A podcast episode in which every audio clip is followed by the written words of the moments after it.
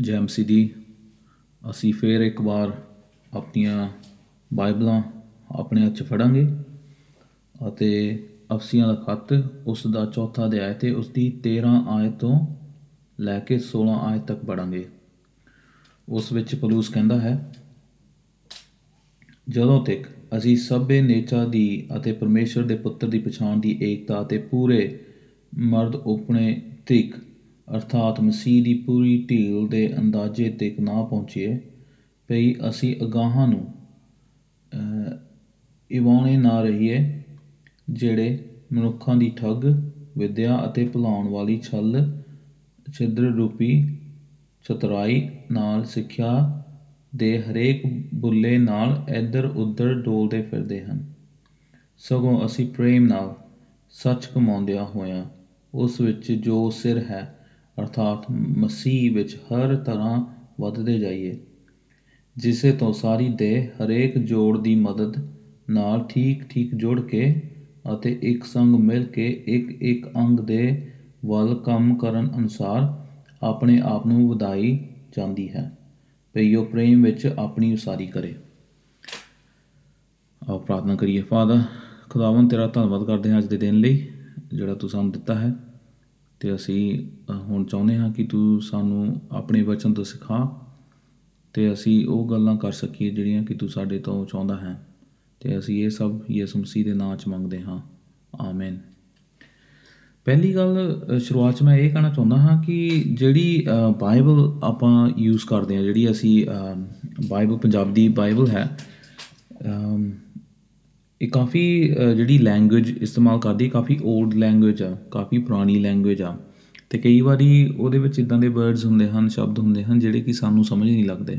ਇਸ ਕਰਕੇ ਜਦੋਂ ਮੈਂ ਕਿਸੇ ਆਇਤ ਨੂੰ ਪੜ੍ਹਦਾ ਹਾਂ ਮੋਸਟਲੀ ਮੈਂ ਇੰਗਲਿਸ਼ ਦੀ ਟਰਾਂਸਲੇਸ਼ਨ ਕਰਕੇ ਪੜ੍ਹਦਾ ਹੁੰਦਾ ਹਾਂ ਕਿਉਂਕਿ ਇਸ ਤਰ੍ਹਾਂ ਮੈਨੂੰ ਥੋੜਾ ਪ੍ਰਚਾਰ ਕਰਨ 'ਚ ਵੀ ਆਸਾਨੀ ਹੁੰਦੀ ਹੈ। ਸੋ ਅ, ਇਹ ਥੋੜੀ ਜੀ ਗੱਲ ਪਲੀਜ਼ ਧਿਆਨ 'ਚ ਰੱਖਿਓ, ਕਿਉਂਕਿ ਜ਼ਰੂਰੀ ਨਹੀਂ ਆ ਕਿ ਜਿਹੜੀ ਮੈਂ ਬਾਈਬਲ ਪੜ੍ਹੀ ਹੈ, ਉਹ ਸੇਮ ਟੂ ਸੇਮ ਇਹ ਵਰਡਸ ਜਾਂ ਸ਼ਬਦ ਯੂਜ਼ ਕਰਾਂ।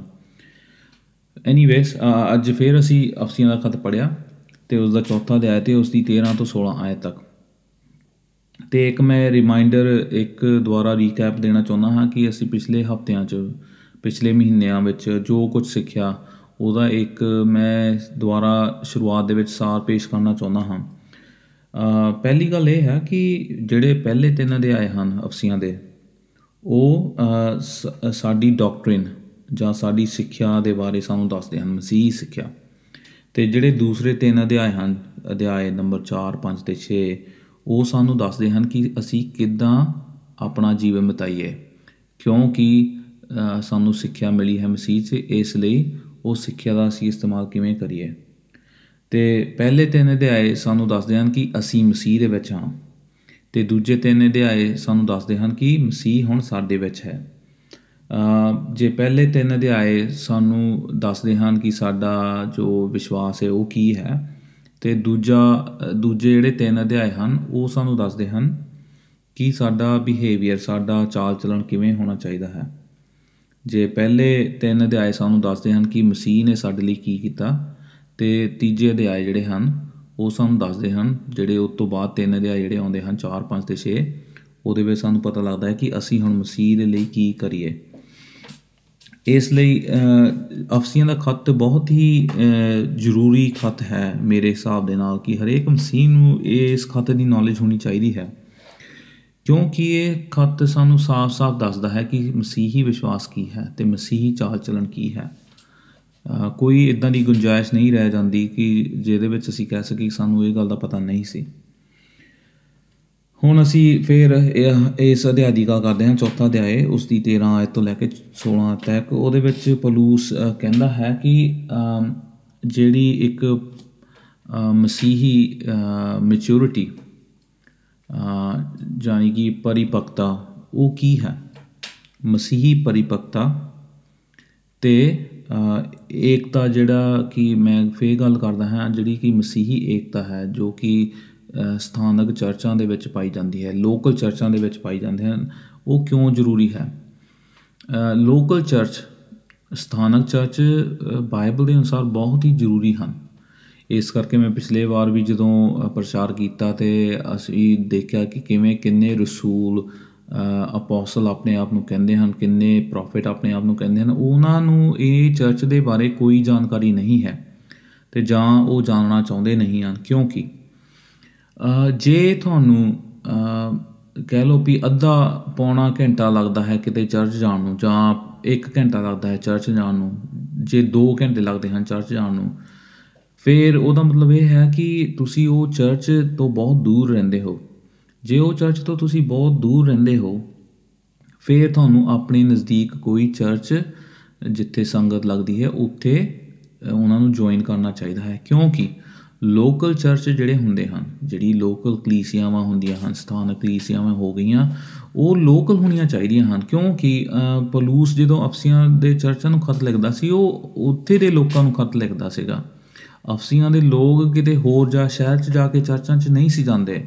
ਹੁਣ ਪੰਜਾਬ ਦੇ ਵਿੱਚ ਦੇਖੋ ਕਿੰਨਾ ਅ, ਅਸੀਂ ਦੇਖਦੇ ਹਾਂ ਵੀ ਉਹ ਫਲਾਣੇ ਚਰਚ ਚਲ ਜਾਓ ਉੱਥੇ ਬਹੁਤ ਵਧੀਆ ਵਧੀਆ ਚਮਤਕਾਰ ਹੁੰਦੇ ਹਨ ਤੇ ਉੱਥੇ ਜਾਓ ਉੱਥੇ ਤੁਹਾਨੂੰ ਬਰਕਤ ਮਿਲੇਗੀ। ਇਹ ਕਿੰਨੀ ਗਲਤ ਗੱਲ ਆ। ਕਿਉਂ? ਕਿਉਂਕਿ ਜਦੋਂ ਤੁਸੀਂ ਮਸੀਹ ਦੇ ਵਿੱਚ ਆ ਜਾਂਦੇ ਹੋ ਤੁਹਾਡੀ ਜੀ- ਜੀਵਨ ਜਿਹੜਾ ਹੈ ਤੁਹਾਡਾ ਜੀਵਨ ਜੋ ਹੈ ਉਹ ਆਲਰੇਡੀ ਬਰਕਤਮਈ ਹੋ ਜਾਂਦਾ ਹੈ। ਕਿਉਂਕਿ ਮਸੀਹ ਤੁਹਾਡੇ ਨਾਲ ਹੈ ਤੇ ਹੁਣ ਤੁਸੀਂ ਮਸੀਹ ਦੇ ਵਿੱਚ ਹੋ। ਜੇ ਤੁਸੀਂ ਸਪੈਸ਼ਲ ਬਲੇਸਿੰਗ ਜਾਂ ਸਪੈਸ਼ਲ ਮਿਰੇਕਲ ਜਾਂ ਸਪੈਸ਼ਲ ਬਰਕਤ ਲੈਣ ਕਿਤੇ ਚਰਚ ਜਾਂਦੇ ਹੋ ਤੇ ਉਹ ਤਾਂ ਫਿਰ ਤੁਹਾਡਾ ਕਹਿ ਲਓ ਵੀ ਤੁਹਾਡੀ ਜਿਹੜੀ ਸਮਝ ਆ ਉਹ ਬਹੁਤ ਛੋਟੀ ਆ। ਕਿਉਂ? ਕਿਉਂਕਿ ਮਸੀਹ ਚਾਹੁੰਦਾ ਹੈ ਕਿ ਜਿੱਥੇ ਤੁਸੀਂ ਹੋ, ਉੱਥੇ ਹੀ ਸੰਗਤ ਲੱਗੇ। ਇਸ ਕਰਕੇ ਬਾਈਬਲ 'ਚ ਅਸੀਂ ਦੇਖਦੇ ਹਾਂ ਕਿ ਲੋਕਲ ਚਰਚਸ ਹੁੰਦੇ ਸਨ ਲੋਕਲ ਕਲੀਸਿਆਵਾਂ ਹੁੰਦੀਆਂ ਸਨ ਜਿੱਥੇ ਜਿੱਥੇ ਲੋਕ ਅ, ਪੌਲੁਸ ਜਿੱਥੇ ਜਿੱਥੇ ਜਾਂਦਾ ਸੀ ਪਤਰਸ ਜਿੱਥੇ ਜਿੱਥੇ ਜਾਂਦੇ ਸੀ ਇਹ ਰਸੂਲ ਜਿੱਥੇ ਗਏ ਉੱਥੇ ਉੱਥੇ ਉਹਨਾਂ ਨੇ ਕੀ ਚਰਚ ਸਥਾਪਨਾ ਕਰ ਦਿੱਤੀ ਉਹਨਾਂ ਨੇ। ਇਸ ਲਈ ਅਮ, ਜੇ ਤੁਹਾਨੂੰ 2 ਘੰਟੇ ਲੱਗਦੇ ਹਨ ਚਰਚ ਜਾਣ ਨੂੰ ਤੇ ਫਿਰ ਤਾਂ ਤੁਹਾਨੂੰ ਆਪਣਾ ਚਰਚ ਬਦਲਣਾ ਚਾਹੀਦਾ ਹੈ ਆਪਣੇ ਲਾਗੇ ਤੁਹਾਨੂੰ ਘਰ ਦੇ ਕੋਈ ਚਰਚ ਲੱਭਣਾ ਚਾਹੀਦਾ ਹੈ। ਕਿਉਂਕਿ ਚਰਚਾਂ ਦਾ ਜਿਹੜਾ ਇੱਕ ਢਾਂਚਾ ਹੈ ਚਰਚਾਂ ਦਾ ਇੱਕ ਕੰਮ ਹੈ ਉਹ ਹੈ ਕਿ ਜਗ੍ਹਾ ਜਗ੍ਹਾ ਲੋਕਲ ਚਰਚ ਹੋਣ ਜਿੱਥੇ ਲੋਕਲ ਚਰਚਾਂ ਦੇ ਦੁਆਰਾ ਪ੍ਰਭੂ ਆਪਣਾ ਕੰਮ ਲਵੇ ਤਾਂ ਕਿ ਜਿਹੜੇ ਗੁਆਚੇ ਹੋਏ ਲੋਕ ਹਨ ਉਹ ਚਰਚਾਂ ਦੇ ਜ਼ਰੀਏ ਖੁਦਾਵੰ ਨੂੰ ਜਾਣ ਜਾਣ।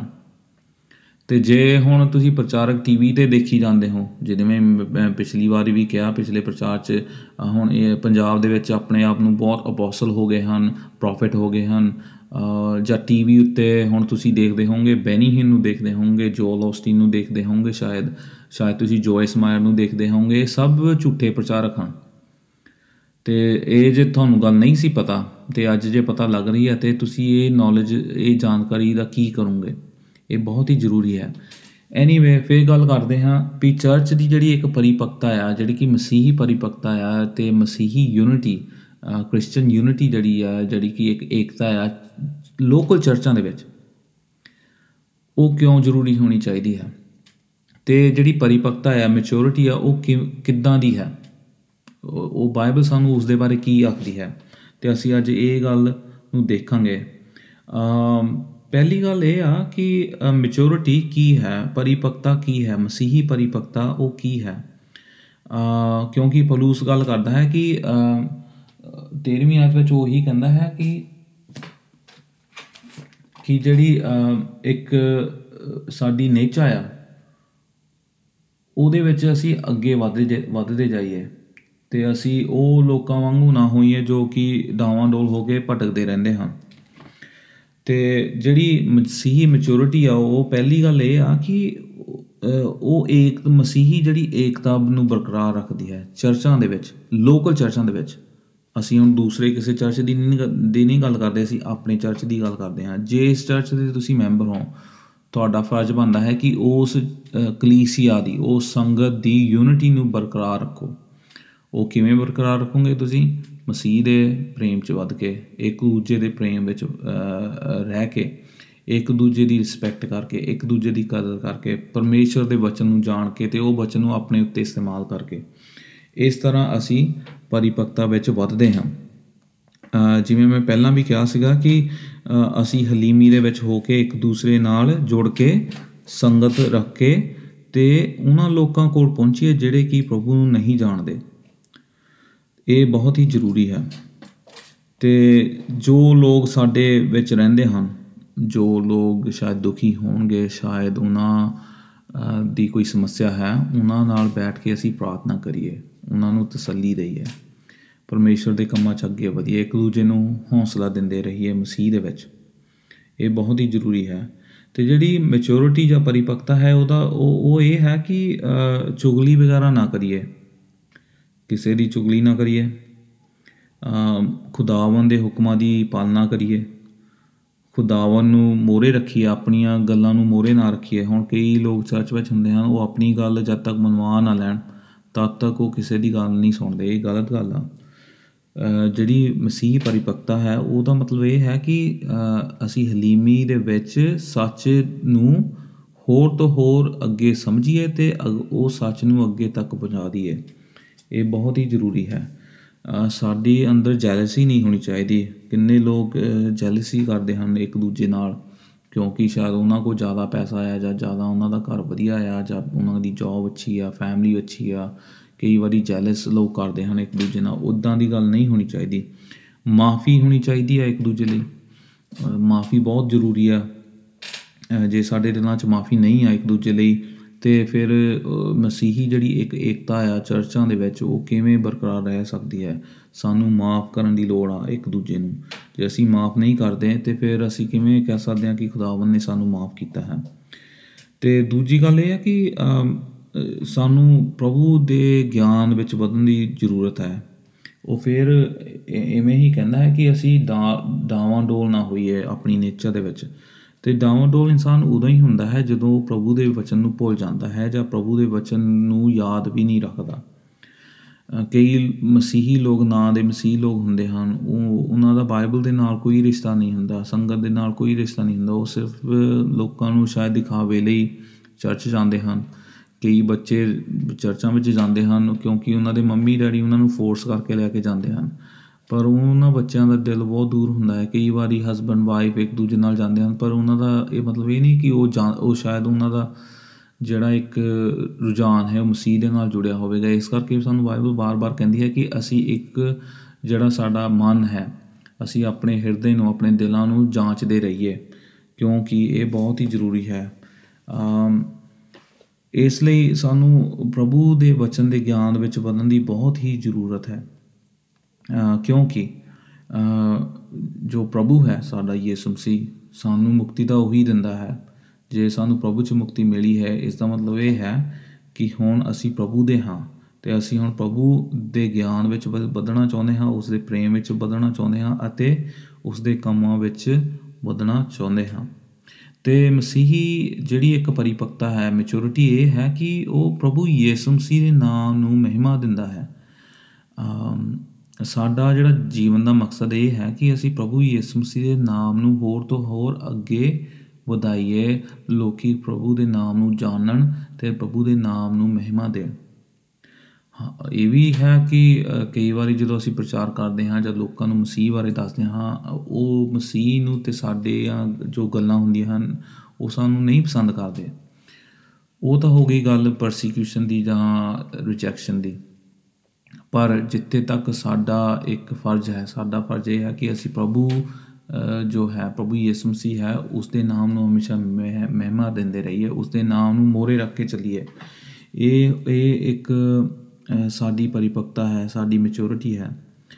ਤੇ ਅ, ਤੀਜੀ ਗੱਲ ਇਹ ਆ ਅ, ਕਿ ਮੈਚੁਰਿਟੀ ਕੀ ਆ ਪਰਿਪੱਕਤਾ ਕੀ ਹੈ ਅਸੀਂ 15 ਆਇਤ ਵਿੱਚ ਵੀ ਪੜ੍ਹਦੇ ਹਾਂ ਕਿ ਜਿਹੜਾ ਇੱਕ ਮੈਚੁਰਡ ਕ੍ਰਿਸਚਨ ਆ ਮੈਚੁਰਡ ਜਿਹੜਾ ਇੱਕ ਇਨਸਾਨ ਆ ਮਸੀਹ ਦੇ ਨਾਲ ਜੋ ਚੱਲਦਾ ਹੈ ਮਸੀਹ ਹੈ ਮਸ- ਜੋ ਮਸੀਹੀ ਹੈ ਉਹ ਸੱਚ ਬੋਲਦਾ ਹੈ। ਉਹ ਉਹ ਸੱਚ ਬੋਲਦਾ ਹੈ ਉਹ ਸੱਚ ਪੇ- ਅ, ਪ੍ਰੇਮ ਦੇ ਵਿੱਚ ਰਹਿ ਕੇ ਬੋਲਦਾ ਹੈ। ਜੇ ਉਹਦੇ ਕੋਲ ਕੁਝ ਗੱਲ ਚੰਗੀ ਦੱਸਣ ਵਾਲੀ ਹੈ ਉਹ ਪ੍ਰੇਮ ਦੇ ਨਾਲ ਲੋਕਾਂ ਨੂੰ ਗੱਲਾਂ ਸਮਝਾਉਂਦਾ ਹੈ। ਅ, ਕਈ ਵਾਰੀ ਕੀ ਹੁੰਦਾ ਹੈ ਸਾਡੇ ਕੋਲ ਸੱਚ ਤਾਂ ਹੁੰਦਾ ਹੈ ਪਰ ਅਸੀਂ ਜੋਸ਼ ਤੇ ਤੈਸ਼ ਵਿੱਚ ਆ ਕੇ ਅਸੀਂ ਲੋਕਾਂ ਨੂੰ ਇੱਕ ਬੁਰੀ ਤਰ੍ਹਾਂ ਉਹ ਗੱਲ ਸਮਝਾਉਣਾ ਚਾਹੁੰਦੇ ਹਾਂ। ਆਪਣੀ ਵੌਇਸ ਰੇਜ਼ ਕਰਕੇ ਆਪਣੀ ਆਵਾਜ਼ ਨੂੰ ਉੱਚਾ ਕਰਕੇ ਤੇ ਉਹ ਸਾਨੂੰ ਲੱਗਦਾ ਹੈ ਕਿ ਉਹ ਲੋਕੀ ਸਾਡੀ ਗੱਲ ਨੂੰ ਸਮਝ ਸਕ- ਸਕਦੇ ਹਨ। ਪਰ ਬਾਈਬਲ ਕਹਿੰਦੀ ਹੈ ਕਿ ਅ, ਤੁਸੀਂ ਅ, ਥੋੜਾ ਆਪਣੇ ਅਹ, ਆਪਣੀ ਜਿਹੜੀ ਬੋਲ ਹੁੰਦੇ ਹਨ ਉਹਨਾਂ ਤੇ ਕੰਟਰੋਲ ਰੱਖ ਕੇ ਲੋਕਾਂ ਨੂੰ ਸੱਚ ਦੱਸੋ। ਕਿਉਂਕਿ ਸੱਚ ਤਾਂ ਸੱਚ ਹੈ। ਚਾਹੇ ਤੁਸੀਂ ਉੱਚੀ ਦੇਣਾ ਬੋਲੋਗੇ ਚਾਹੇ ਸ- ਹੌਲੀ ਦੇਣਾ ਬੋਲੋਗੇ ਸੱਚ ਤਾਂ ਸੱਚ ਹੀ ਹੈ। ਇਸ ਕਰਕੇ ਜੇ ਅਸੀਂ ਸੱਚ ਬੋਲਦੇ ਹਾਂ ਲੋਕਾਂ ਨਾਲ ਤੇ ਸਾਨੂੰ ਹਲੀਮ ਹੋ ਕੇ ਸੱਚ ਬੋਲਣ ਦੀ ਲੋੜ ਹੈ। ਤੇ ਜਦੋਂ ਅਸੀਂ ਅ, ਸੱਚ ਬੋਲਦੇ ਹਾਂ ਆਪਣੇ ਲੋਕਾਂ ਦੇ ਨਾਲ ਮਸੀਹੀ ਭਾਈ ਭੈਣਾਂ ਦੇ ਨਾਲ ਤੇ ਉਹ ਸੱਚ ਜੋ ਅਸੀਂ ਇੱਕ ਦੂਜੇ ਨਾਲ ਬੋਲਦੇ ਹਾਂ ਦੱਸਦੇ ਹਾਂ ਜੇ ਕਿਸੇ ਦੇ ਵਿੱਚ ਕੋਈ ਗਲਤੀ ਹੈ ਜਾਂ ਕੋਈ ਕਿਸੇ ਨੂੰ ਕੁਝ ਗੱਲ ਨਹੀਂ ਸਮਝ ਲੱਗੀ ਤੇ ਜਦੋਂ ਅਸੀਂ ਉਹ ਗੱਲਾਂ ਉਹਨਾਂ ਨੂੰ ਸਮਝਾਉਂਦੇ ਹਾਂ ਤੇ ਇਦਾਂ ਅਸੀਂ ਉਹਨਾਂ ਨੂੰ ਮਸੀਹ ਦੇ ਵਿੱਚ ਹੋਰ ਅੱਗੇ ਵਧਾਉਂਦੇ ਹਾਂ। ਉਹ- ਉਹਨਾਂ ਨੂੰ ਵੀ ਅਸੀਂ ਇਨਕਰੇਜ ਕਰਦੇ ਹਾਂ ਕਿ ਉਹ ਮਸੀਹ ਦੇ ਨਾਲ ਚੱਲਦੇ ਰਹਿਣ। ਤੇ ਅ, ਜੋ ਮਸੀਹ ਦਾ ਸਰੀਰ ਹੈ ਜੋ ਕਿ ਕਲੀਸਿਆ ਹੈ ਤੇ ਜੋ ਕਲੀਸਿਆਵਾਂ ਹਨ ਉਹ ਯਿਸੂ ਮਸੀਹ ਦਾ ਸਰੀਰ ਹੈ ਇਸ ਦੁਨੀਆ ਉੱਤੇ। ਤੇ ਜਦੋਂ ਅਸੀਂ ਇੱਕ ਦੂਸਰੇ ਨਾਲ ਸੱਚ ਬੋਲਦੇ ਹਾਂ ਮਸੀਹ ਦਾ ਅਸੀਂ ਇੱਕ ਦੂਜੇ ਨੂੰ ਅ, ਹੱਲਾਸ਼ੇਰੀ ਦਿੰਦੇ ਹਾਂ ਇਨਕਰੇਜ ਕਰਦੇ ਹਾਂ ਤਾਂ ਕਿ ਅਸੀਂ ਮਸੀਹ ਦੇ ਨਾਲ ਹੋਰ ਜੁੜੇ ਜਾਈ ਜੁੜੇ ਰਹੀਏ ਤੇ ਹੋਰ ਮਸੀਹ ਦੇ ਵਿੱਚ ਅੱਗੇ ਵੱਧਦੇ ਜਾਈਏ। ਅਮ ਇਸ ਕਰਕੇ ਅ, ਜਿਹੜੀ ਪਰਿਪੱਕਤਾ ਹੈ ਮੈਚੁਰਿਟੀ ਹੈ ਇਹ ਬਹੁਤ ਹੀ ਜ਼ਰੂਰੀ ਹੈ ਚਰਚ ਵਿੱਚ। ਲੋਕਾਂ ਨੂੰ ਚਾਹੀਦਾ ਹੈ ਕਿ ਉਹ ਪ੍ਰਾਰਥਨਾ ਕਰਨ ਕਿ ਖੁਦਾਵੰ ਤੂੰ ਸਾਨੂੰ ਮੈਚੁਰ ਬਣਾ ਸਾਨੂੰ ਸਿੱਧ ਕਰ ਤਾਂ ਕਿ ਅਸੀਂ ਅ, ਨਾ ਨਾ ਕਿ ਸਿਰਫ ਤੇਰੀ ਸੇਵਕਾਈ ਕਰੀਏ ਬਲਕਿ ਆਪਣੇ ਨਾਲ ਜੋ ਸਾਡੇ ਮਸੀਹ ਭਾਈ ਭੈਣ ਹਨ ਉਹਨਾਂ ਨੂੰ ਹੋਰ ਤੋਂ ਹੋਰ ਇਨਕਰੇਜ ਕਰੀਏ ਕਿ ਉਹ ਵੀ ਮਸੀਹ ਦੇ ਵਿਸ਼ਵਾਸ ਵਿੱਚ ਮਜ਼ਬੂਤ ਹੋ ਜਾਣ। ਇਸ ਲਈ ਅ, ਅਸੀਂ ਸਾ- ਅਸੀਂ ਜੈਲਸ ਨਹੀਂ ਕਰਦੇ ਇੱਕ ਦੂਜੇ ਨਾਲ। ਸਾਨੂੰ ਇ- ਇੱਕ ਦੂਜੇ ਨਾਲ ਕੋਈ ਈਰਖਾ ਨਹੀਂ ਹੈ ਪਰ ਅਸੀਂ ਚਾਹੁੰਦੇ ਹਾਂ ਕਿ ਹਰੇਕ ਮਸੀਹ ਭਾਈ ਭੈਣ ਸੱਚ ਵਿੱਚ ਵਧੇ। ਤੇ ਅ, ਇਹ ਤਾਂ ਹੋ ਗਈ ਮੈਚੁਰਿਟੀ ਦੀ ਗੱਲ ਪਰਿਪੱਕਤਾ ਦੀ ਗੱਲ। ਹੁਣ ਜਿਹੜੀ ਮੈਚੁਰਿਟੀ ਆ ਉਹ ਕੀ ਨਹੀਂ ਆ? ਹੁਣ ਕਈ ਲੋਕ ਨਹੀਂ ਮੈਚੁਰ ਚਰਚਾਂ ਦੇ ਵਿੱਚ ਵੀ ਸੈਡਲੀ ਇਹ ਦੇਖਿਆ ਜਾਂਦਾ ਹੈ ਕਿ ਕਈ ਲੋਕ ਨਹੀਂ ਮੈਚੁਰ ਜੇ ਅਸੀਂ ਪਹਿਲਾਂ ਅਮ, ਅ, ਅ, ਪਾਸਟਰਾਂ ਦੀ ਗੱਲ ਕਰੀਏ ਜਾਂ ਪ੍ਰਚਾਰਕਾਂ ਦੀ ਗੱਲ ਕਰੀਏ, ਜਿਹੜਾ ਪਾਸਟਰ ਪ੍ਰਭੂ ਦੇ ਵਚਨ ਨੂੰ ਚੰਗੀ ਤਰ੍ਹਾਂ ਨਹੀਂ ਸੁਣਾਉਂਦਾ, ਉਹ ਪਰਿਪੱਕਤਾ ਦੇ ਵਿੱਚ ਡੂੰਘਾ ਨਹੀਂ ਹੈ। ਉਸ ਨੂੰ ਉਹ ਮੈਚੁਰ ਇਨਸਾਨ ਨਹੀਂ ਹੈ ਉਸ ਨੂੰ ਬਾਈਬਲ ਦਾ ਗਿਆਨ ਨਹੀਂ ਹੈ, ਪਰ ਉਹ ਆਪਣੇ ਜੋ ਉਹਦੇ ਮਨ 'ਚ ਖਿਆਲ ਆਉਂਦੇ ਹਨ, ਬਾਈਬਲ ਪੜ੍ਹ ਕੇ, ਉਹ ਉਹਨਾਂ ਨੂੰ ਹੀ ਪ੍ਰਚਾਰ ਕਰਦਾ ਹੈ। ਕਿਉਂਕਿ ਬਾਈਬਲ ਕਹਿੰਦੀ ਹੈ ਫਿਰ ਅ, ਸੌ- 14 ਆਇਤ ਵਿੱਚ ਉਹ ਕਹਿੰਦਾ ਹੈ ਕਿ ਅਸੀਂ ਡਾਵਾਂ ਡੋਲ ਨਾ ਹੋਈਏ ਕਿ ਤਰ੍ਹਾਂ ਤਰ੍ਹਾਂ ਦੀ ਸਿੱਖਿਆ ਦੇ ਨਾਲ ਅਸੀਂ ਉੜਦੇ ਨਾ ਜਾਈਏ। ਜਿਵੇਂ ਕਈ ਵਾਰੀ ਅ, ਆਪਣੇ ਪੰਜਾਬ 'ਚ ਜੋ ਹਨੇਰੀਆਂ ਚੱਲਦੀਆਂ ਹਨ ਲਿਫਾਫੇ ਉੜ ਜਾਂਦੇ ਹਨ ਤੇ ਉਹ ਲਿਫਾਫੇ ਕੋਈ ਇੱਧਰ ਜਾਂਦੇ ਹਨ ਕੋਈ ਉੱਧਰ ਜਾਂਦੇ ਹਨ। ਤੇ ਜੇ ਇੱਕ ਮਸੀਹ ਜੋ ਇਨਸਾਨ ਹੈ ਉਹ ਇੱਕ ਅ, ਪੇੜ ਵਾਂਗਰ ਹੋਣਾ ਚਾਹੀਦਾ ਹੈ ਜਦੋਂ ਤੂਫਾਨ ਆਉਣ ਤੇ ਉਹ ਸਥਿਰ ਖੜਾ ਰਵੇ। ਪਰ ਜੇ ਉਹ ਉਹਨਾਂ ਦਾ ਵਿਸ਼ਵਾਸ ਤੇ ਉਹਨਾਂ ਦੀ ਜੋ ਇੱਕ ਮੈਚੁਰਿਟੀ ਜਿਹੜੀ ਉਹ ਅ, ਅਮ, ਅਹ ਜਿਹੜੇ ਹੁੰਦੇ ਆ ਪਲਾਸਟਿਕ ਦੇ ਬੈਗ ਉਹਨਾਂ ਵਾਂਗੂ ਹੋਣਗੇ ਫਿਰ ਉਹਨਾਂ ਨੇ ਅਹ ਜਦੋਂ ਹਨੇਰੀ ਆਉਣੀ ਹੈ ਹਵਾ ਆਉਣੀ ਹੈ ਤੇ ਉਹਨਾਂ ਨੇ ਹਨੇਰੀ ਦੇ ਨਾਲ ਉੜ ਜਾਣਾ ਹੈ। ਸੈਡਲੀ ਸਾਡੇ ਅਹ ਜੇ ਅਸੀਂ ਦੇਖੀਏ ਅਸੀਂ ਆਲੇ ਦੁਆਲੇ ਦੇਖੀਏ ਚਰਚਾਂ ਦੇ ਵਿੱਚ ਅਹ ਹੁਣ ਜੇ ਪੰਜਾਬ ਦੀ ਵੀ ਗੱਲ ਕਰੀਏ ਅਹ ਕਿ ਕਿੰਨਾ ਕਿੰਨੇ ਲੋਕ ਅਮ, ਇੱਕ ਗੁਆਚੇ ਹੋਏ ਭੇਡਾਂ ਵਾਂਗਰ ਹਨ। ਜਦੋਂ ਕੋਈ ਫੇਮਸ ਅਪੋਸਲ ਆਉਂਦਾ ਹੈ ਤੇ ਉਹ ਲੋਕਾਂ ਨੂੰ ਕਹਿੰਦਾ ਹੈ ਜੇ ਤੁਸੀਂ ਮੇਰੇ ਕੋਲ ਆਉਂਗੇ ਤੇ ਤੁਸੀਂ ਮੇਰੇ ਕੋਲ ਆਪਣਾ ਲੈ ਜਾਓਗੇ ਤੁਹਾਨੂੰ ਪ੍ਰਭੂ ਪੈਸੇ ਦੇ ਦੂਗਾ ਜੌਬਾਂ ਦੇ ਦੂਗਾ ਤੁਸੀਂ ਬਾਹਰ ਨਿਕਲ ਜਾਓਗੇ। ਉਹ ਇਦਾਂ ਦੇ ਨਾ ਝੂਠ ਤੁਹਾਨੂੰ ਵੇਚ ਕੇ ਆਪਣੇ ਆਪ ਨੂੰ ਤਾਂ ਫੇਮਸ ਕਰ ਲੈਂਦੇ ਹਨ। ਪਰ ਜਿਹੜੇ ਲੋਕ ਉਹਨਾਂ ਨੂੰ ਫੋਲੋ ਕਰਦੇ ਹਨ ਉਹ ਇੱਕ ਅ, ਲਿਫਾਫੇ ਵਾਂਗਰ ਹਨ। ਕਿਉਂਕਿ ਉਹ ਜਿਹੜੀ ਸਿੱਖਿਆਵਾਂ ਇੱਕ ਨੇਰੀ ਵਾਂਗਰ ਹੈ ਉਹਨਾਂ ਨੂੰ ਸਮਝ ਤਾਂ ਇੰਨਾ ਕੁਝ ਆਉਂਦਾ ਨਹੀਂ ਹੈ ਪਰ ਉਹ ਉਹਨਾਂ ਦੀਆਂ ਗੱਲਾਂ ਤੋਂ ਪ੍ਰਭਾਵਿਤ ਹੋ ਕੇ ਬਸ ਇੱਧਰ ਉੱਧਰ ਭਟਕਦੇ ਰਹਿੰਦੇ ਹਨ।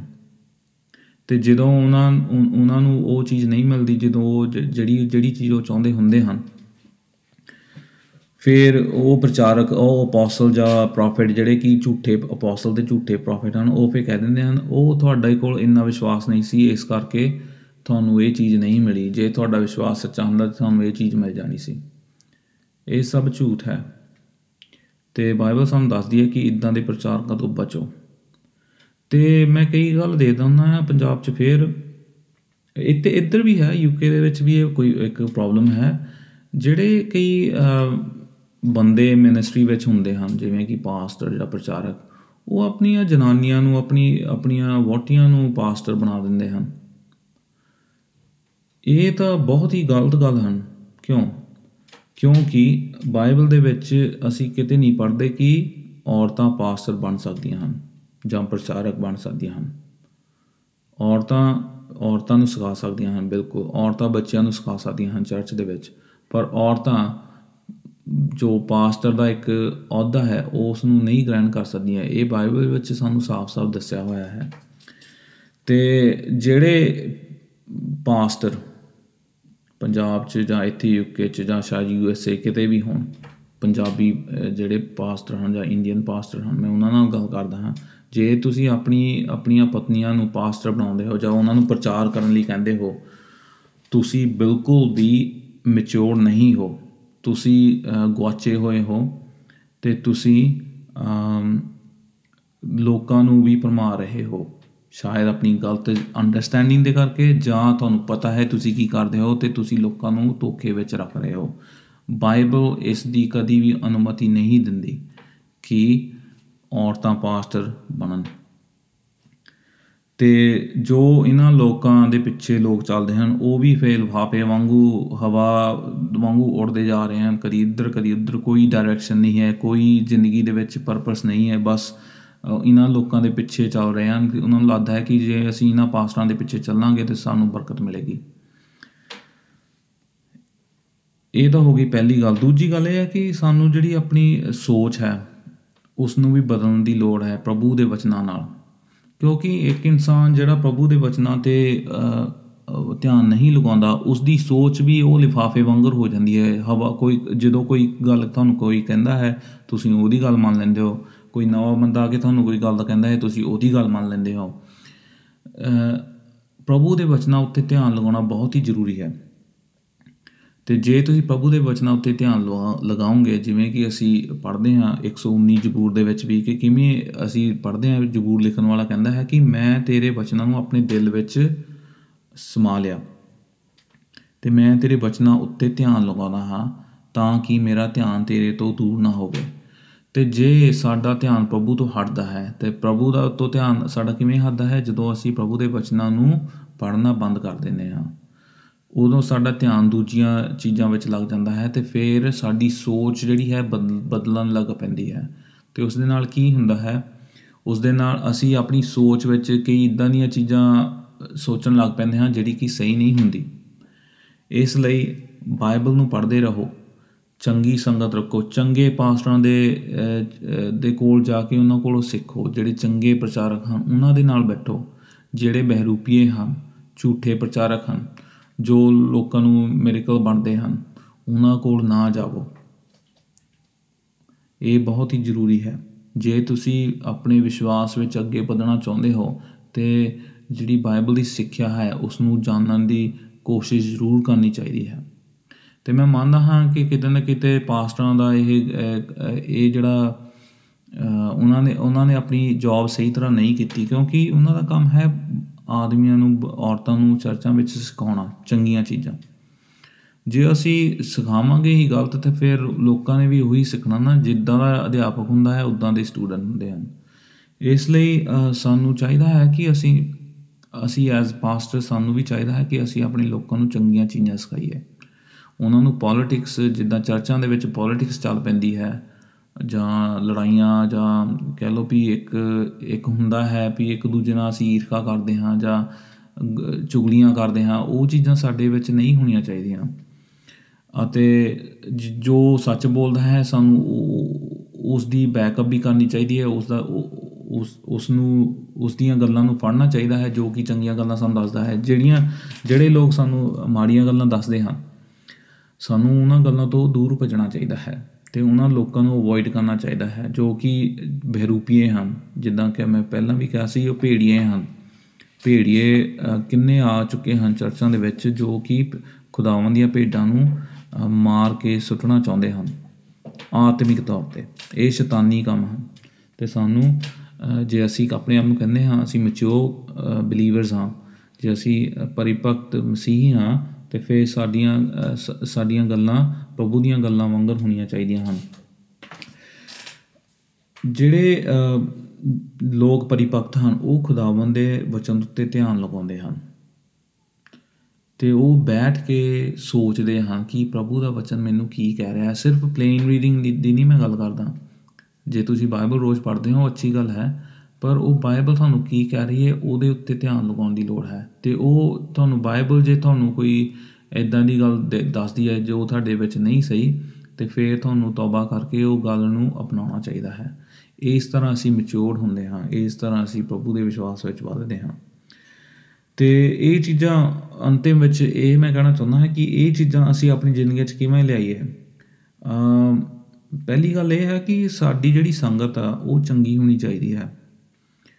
ਜੇ ਤੁਹਾਡੇ ਅ, ਸੰਗਤ ਅ, ਵਿੱਚ ਲੋਕ ਚੰਗੇ ਹਨ ਤੇ ਤੁਸੀਂ ਚੰਗੀਆਂ ਗੱਲਾਂ ਕਰੋਗੇ। ਜੇ ਸੰਗਤ ਦੇ ਲੋਕ ਲਾਲਚੀ ਹਨ ਜਾਂ ਉਹਨਾਂ ਨੂੰ ਬਾਈਬਲ ਦੀ ਸਮਝ ਨਹੀਂ ਹੈ ਜਾਂ ਉਹ ਗੌਸਿਪ ਕਰਦੇ ਹਨ ਇੱਕ ਦੂਜੇ ਨਾਲ ਈਰਖਾ ਕਰਦੇ ਹਨ ਜਾਂ ਝੂਠ ਬੋਲਦੇ ਹਨ ਜਾਂ ਗੁੱਸੇ ਰਹਿੰਦੇ ਹਨ ਫਿਰ ਉਹਨਾਂ ਦੇ ਵਿੱਚ ਰਹਿ ਕੇ ਤੁਸੀਂ ਅ, ਵਿਸ਼ਵਾਸ ਵਿੱਚ ਅੱਗੇ ਨਹੀਂ ਵੱਧ ਸਕਦੇ। ਤੇ ਅ, ਦੂਜੀ ਗੱਲ ਇਹ ਹੈ ਕਿ ਕਿ ਅਮ, ਖੁਦਾਵੰਦ ਦੇ ਵਚਨ ਨੂੰ ਤੁਸੀਂ ਅ, ਹਮੇਸ਼ਾ ਅ, ਧਿਆਨ ਵਿੱਚ ਰੱਖੋ। ਪ੍ਰਭੂ ਦੇ ਵਚਨ ਨੂੰ ਪੜੋ ਪ੍ਰਭੂ ਦੇ ਵਚਨ ਉੱਤੇ ਆਪਣਾ ਮਨ ਲਗਾਓ ਤੇ ਪ੍ਰਭੂ ਵੱਲ ਦੇਖੋ। ਲੋਕਾਂ ਵੱਲ ਨਾ ਦੇਖੋ ਪਰ ਪ੍ਰਭੂ ਵੱਲ ਦੇਖੋ। ਤੇ ਤੀਜੀ ਗੱਲ ਇਹ ਹੈ ਕਿ ਜਿਹੜੀ ਇੱਕ ਅ, ਕਲੀਸਿਆ ਹੁੰਦੀ ਹੈ ਕਲੀਸਿਆ ਦੀ ਵੀ ਕਦਰ ਕਰੋ। ਕਿਉਂਕਿ ਕਲੀਸਿਆ ਦੇ ਜਿਹੜੇ ਲੋਕ ਹਨ ਜਿਹੜੇ ਜਿਹੜੇ ਮਸੀਹੀ ਲੋਕ ਹਨ ਵਾਕਈ ਵਾਲੇ ਮਸੀਹੀ ਲੋਕ ਹਨ। ਨਾਂ ਦੇ ਮਸੀਹੀ ਨਹੀਂ, ਪਰ ਐਕਚੁਅਲ ਜਿਨ੍ਹਾਂ ਦੇ ਦਿਲ ਬਦਲੇ ਹੋਏ ਹਨ ਖੁਦਾਵੰਦ ਨੇ, ਜਿਹੜੇ ਕਿ ਸੱਚੇ ਮਸੀਹ ਹਨ, ਉਹਨਾਂ ਦੀ ਕਦਰ ਸਾਨੂੰ ਕਰਨੀ ਚਾਹੀਦੀ ਹੈ। ਕਿਉਂਕਿ ਅਸੀਂ ਉਹਨਾਂ ਨਾਲ ਜੁੜੇ ਹੋਏ ਹਾਂ। ਅਸੀਂ ਪਹਿਲਾ ਪਤਰਸ 'ਚ ਵੀ ਇਹੀ ਪੜ੍ਹਦੇ ਹਾਂ ਕਿ ਅਸੀਂ ਕਿਵੇਂ ਇੱਕ ਉਹਨਾਂ ਇੱਟਾਂ ਵਾਂਗਰ ਹਾਂ ਜੋ ਕਿ ਇੱਕ ਬਹੁਤ ਵੱਡੀ ਬਿਲਡਿੰਗ ਦੀ ਉਸਾਰੀ ਵਿੱਚ ਕੰਮ ਆਉਂਦੀ ਹੈ। ਇੱਕ ਇੱਟ ਜਾਂ ਪੱਥਰ ਆਪਣੇ ਆਪ ਵਿੱਚ ਉਹਦੀ ਕੋਈ ਕੀਮਤ ਨਹੀਂ ਹੁੰਦੀ। ਪਰ ਜੇ ਅਸੀਂ ਇੱਟਾਂ ਨੂੰ ਜਾਂ ਪੱਥਰਾਂ ਨੂੰ ਜੋੜ ਕੇ ਘਰ ਬਣਾ ਦਈਏ ਫਿਰ ਉਹ ਉਹਨਾਂ ਦੀ ਉਹਨਾਂ ਦੀ ਕਦਰ ਹੁੰਦੀ ਹੈ। ਕਿਉਂਕਿ ਉਹ ਇੱਟਾਂ ਇੱਟਾਂ ਹੁਣ ਇੱਟਾਂ ਨਹੀਂ ਰਹੀਆਂ ਪਰ ਉਹ ਇੱਕ ਘਰ ਬਣ ਗਿਆ। ਤੇ ਪਹਿਲਾਂ ਪਤਰਸ 'ਚ ਅਸੀਂ ਇਹੀ ਪੜ੍ਹਦੇ ਹਾਂ ਕਿ ਕਿਵੇਂ ਪ੍ਰਭੂ ਆਪਣੇ ਲੋਕਾਂ 'ਚ ਰਹਿੰਦਾ ਹੈ ਤੇ ਅਸੀਂ ਇੱਕ ਦੂਜੇ ਨਾਲ ਜੁੜੇ ਹੋਏ ਹਾਂ ਤੇ ਪ੍ਰਭੂ ਖੁਦ ਆਪ ਨੀਂਹ ਪੱਥਰ ਹੈ। ਇਸ ਲਈ ਅ, ਸਾਨੂੰ ਪ੍ਰਭੂ ਦੀ ਮਹਿਮਾ ਕਰਨੀ ਚਾਹੀਦੀ ਹੈ ਤੇ ਸਾਨੂੰ ਇੱਕ ਦੂਜੇ ਨਾਲ ਜੋੜਨਾ ਚਾਹੀਦਾ ਹੈ। ਇੱਕ ਦੂਜੇ ਦੀ ਕਦਰ ਕਰਨੀ ਚਾਹੀਦੀ ਹੈ ਇੱਕ ਦੂਜੇ ਦਾ ਹਾਲ ਚਾਲ ਪੁੱਛਣਾ ਚਾਹੀਦਾ ਹੈ। ਜੇ ਕੋਈ ਇਨਸਾਨ ਪਾਪ 'ਚ ਡਿੱਗ ਜਾਂਦਾ ਹੈ ਸਾਨੂੰ ਉਸ ਨੂੰ ਦੱਸਣਾ ਚਾਹੀਦਾ ਹੈ ਬਾਈਬਲ ਵਿੱਚੋਂ ਕਿ ਪ੍ਰ- ਬਾਈਬਲ ਇਸ ਚੀਜ਼ ਬਾਰੇ ਕੀ ਕਹਿੰਦੀ ਹੈ ਤੇ ਬਾਈਬਲ ਅ, ਦੇ ਜ਼ਰੀਏ ਅਸੀਂ ਉਹਨਾਂ ਲੋਕਾਂ ਨੂੰ ਕਹਿ ਸਕਦੇ ਹਾਂ ਕਿ ਤੁਸੀਂ ਪਾਪ 'ਚ ਨਾ ਰਹੋ ਤੁਸੀਂ ਪਾਪ ਤੋਂ ਮੁੜ ਆਓ। ਤੇ ਜਿਹੜਾ ਇਨਸਾਨ ਕੋਈ ਨਿਰਾਸ਼ ਹੈ ਉਸ ਨੂੰ ਅਸੀਂ ਬਾਈਬਲ ਪੜ੍ਹ ਕੇ ਉਸ ਨੂੰ ਹ- ਉਸ ਨੂੰ ਇੱਕ ਹੌਸਲਾ ਦੇ ਸਕਦੇ ਹਾਂ। ਤੇ ਕੁ- ਜੇ ਕੋਈ ਇਨਸਾਨ ਕਨਫਿਊਜ਼ ਹੈ ਜਾਂ ਉਸ ਨੂੰ ਕੁਝ ਸਮਝ ਨਹੀਂ ਆ ਰਿਹਾ ਕਿ ਉਹ ਕੀ ਕਰੇ ਅੱਗੇ ਅਸੀਂ ਉਹਨਾਂ ਨੂੰ ਆਪਣੀ ਸੰਗਤ ਦੇ ਜ਼ਰੀਏ ਤੇ ਆਪਣੇ ਵਚਨਾਂ ਦੇ ਜ਼ਰੀਏ ਉਹਨਾਂ ਨੂੰ ਇੱਕ ਉਮੀਦ ਦੇ ਸਕਦੇ ਹਾਂ ਇੱਕ ਉਹਨਾਂ ਦਾ ਰਾਹ ਸੋਚ ਕਲੀਅਰ ਕਰ ਸਕਦੇ ਹਾਂ ਤਾਂ ਕਿ ਉਹ ਪ੍ਰਭੂ 'ਚ ਵੱਧਦੇ ਜਾਣ। ਇਹ ਚੀਜ਼ਾਂ ਸਾਡੀ ਜ਼ਿੰਦਗੀ 'ਚ ਹੋਣੀਆਂ ਬਹੁਤ ਹੀ ਜ਼ਰੂਰੀ ਹੈ ਕਿਉਂਕਿ ਅ, ਅਸੀਂ ਕਲੀਸਿਆਵਾਂ ਦੇ ਜੋ ਲੋਕ ਹਾਂ ਅਸੀਂ ਇੱਕ ਦੂਜੇ ਨਾਲ ਜੁੜੇ ਹੋਏ ਹਾਂ। ਕਲੀਸਿਆ ਦੇ ਲੋਕ ਇੱਕ ਦੂਜੇ ਨਾਲ ਜੁੜੇ ਹਨ। ਕੋਈ ਮਸੀਹ ਜੋ ਜੇ ਇਕੱਲਾ ਰਹਿੰਦਾ ਹੈ ਤੇ ਉਹ ਕਹਿੰਦਾ ਹੈ ਮੇਰਾ ਥਾਂ ਮੈਂ- ਨਾ ਤਾਂ ਮੇਰਾ ਥਾਂ ਹੈ ਥਾਂ ਹੈ ਕੋਈ ਮਸੀ- ਮਸੀਹੀਅਤ ਵਿੱਚ ਜਾਂ ਅ, ਕਲੀਸਿਆ ਦੇ ਵਿੱਚ? ਉਹ ਆਪਣੇ ਆਪ ਨੂੰ ਆਪਣੇ ਆਪ ਨੂੰ ਧੋਖਾ ਦੇ ਰਿਹਾ ਹੁੰਦਾ ਹੈ ਕਿਉਂਕਿ ਕੋਈ ਵੀ ਮਸੀਹ ਬਿਨਾਂ ਕਲੀਸਿਆ ਤੋਂ ਨਹੀਂ ਰਹਿ ਸਕਦਾ। ਕਿਉਂਕਿ ਮਸੀਹ ਲੋਕ ਜੋ ਹੁੰਦੇ ਹਨ ਉਹ ਉਹ ਬਾਈ ਨੇਚਰ ਕਲੀਸਿਆਵਾਂ ਦੇ ਨਾਲ ਅ, ਅ, ਜੁੜੇ ਹੋਏ ਜਾਣ ਵਾਲੇ ਹੁੰਦੇ ਹਨ। ਤੇ ਇਹੀ ਪ੍ਰਭੂ ਸਾਨੂੰ ਕਹਿੰਦਾ ਹੈ ਫਿਰ ਯੂਹੰਨਾ ਦੀ ਇੰਜੀਲ ਉਸ ਦਾ 13 ਅਧਿਆਇ ਉਹਦੇ ਵਿੱਚ ਉਹ ਕਹਿੰਦਾ ਹੈ ਕਿ ਇੱਕ ਦੂਸਰੇ ਨਾਲ ਪ੍ਰੇਮ ਰੱਖੋ ਜਿਵੇਂ ਮੈਂ ਤੁਹਾਨੂੰ ਪ੍ਰੇਮ ਕੀਤਾ ਹੈ। ਤੇ ਜੇ ਅਸੀਂ ਇੱਕ ਦੂਸਰੇ ਨਾਲ ਪ੍ਰੇਮ ਕਰਦੇ ਹਾਂ ਤੇ ਅਸੀਂ ਇੱਕ ਦੂਸਰੇ ਨੂੰ ਸੱਚ ਦੱਸਾਂਗੇ ਤੇ ਜੇ ਉਹ ਸੱਚ ਚੁੱਭਦਾ ਵੀ ਹੈ ਤਾਂ ਵੀ ਦੱਸਾਂਗੇ। ਪਰ ਉਹ ਸੱਚ ਅਸੀਂ ਅ, ਗੁੱਸੇ ਵਿੱਚ ਆ ਕੇ ਨਹੀਂ ਬਲਕਿ ਹਲੀਮੀ ਦੇ ਵਿੱਚ ਰਹਿ ਕੇ ਪ੍ਰੇਮ ਦੇ ਵਿੱਚ ਰਹਿ ਕੇ ਅਸੀਂ ਉਹ ਸੱਚ ਨੂੰ ਇੱਕ ਦੂਸਰੇ ਨਾਲ ਸ਼ੇਅਰ ਕਰ ਸਕਦੇ ਹਾਂ।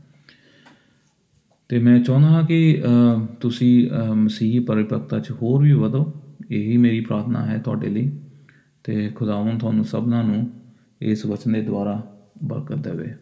ਆਮੀਨ।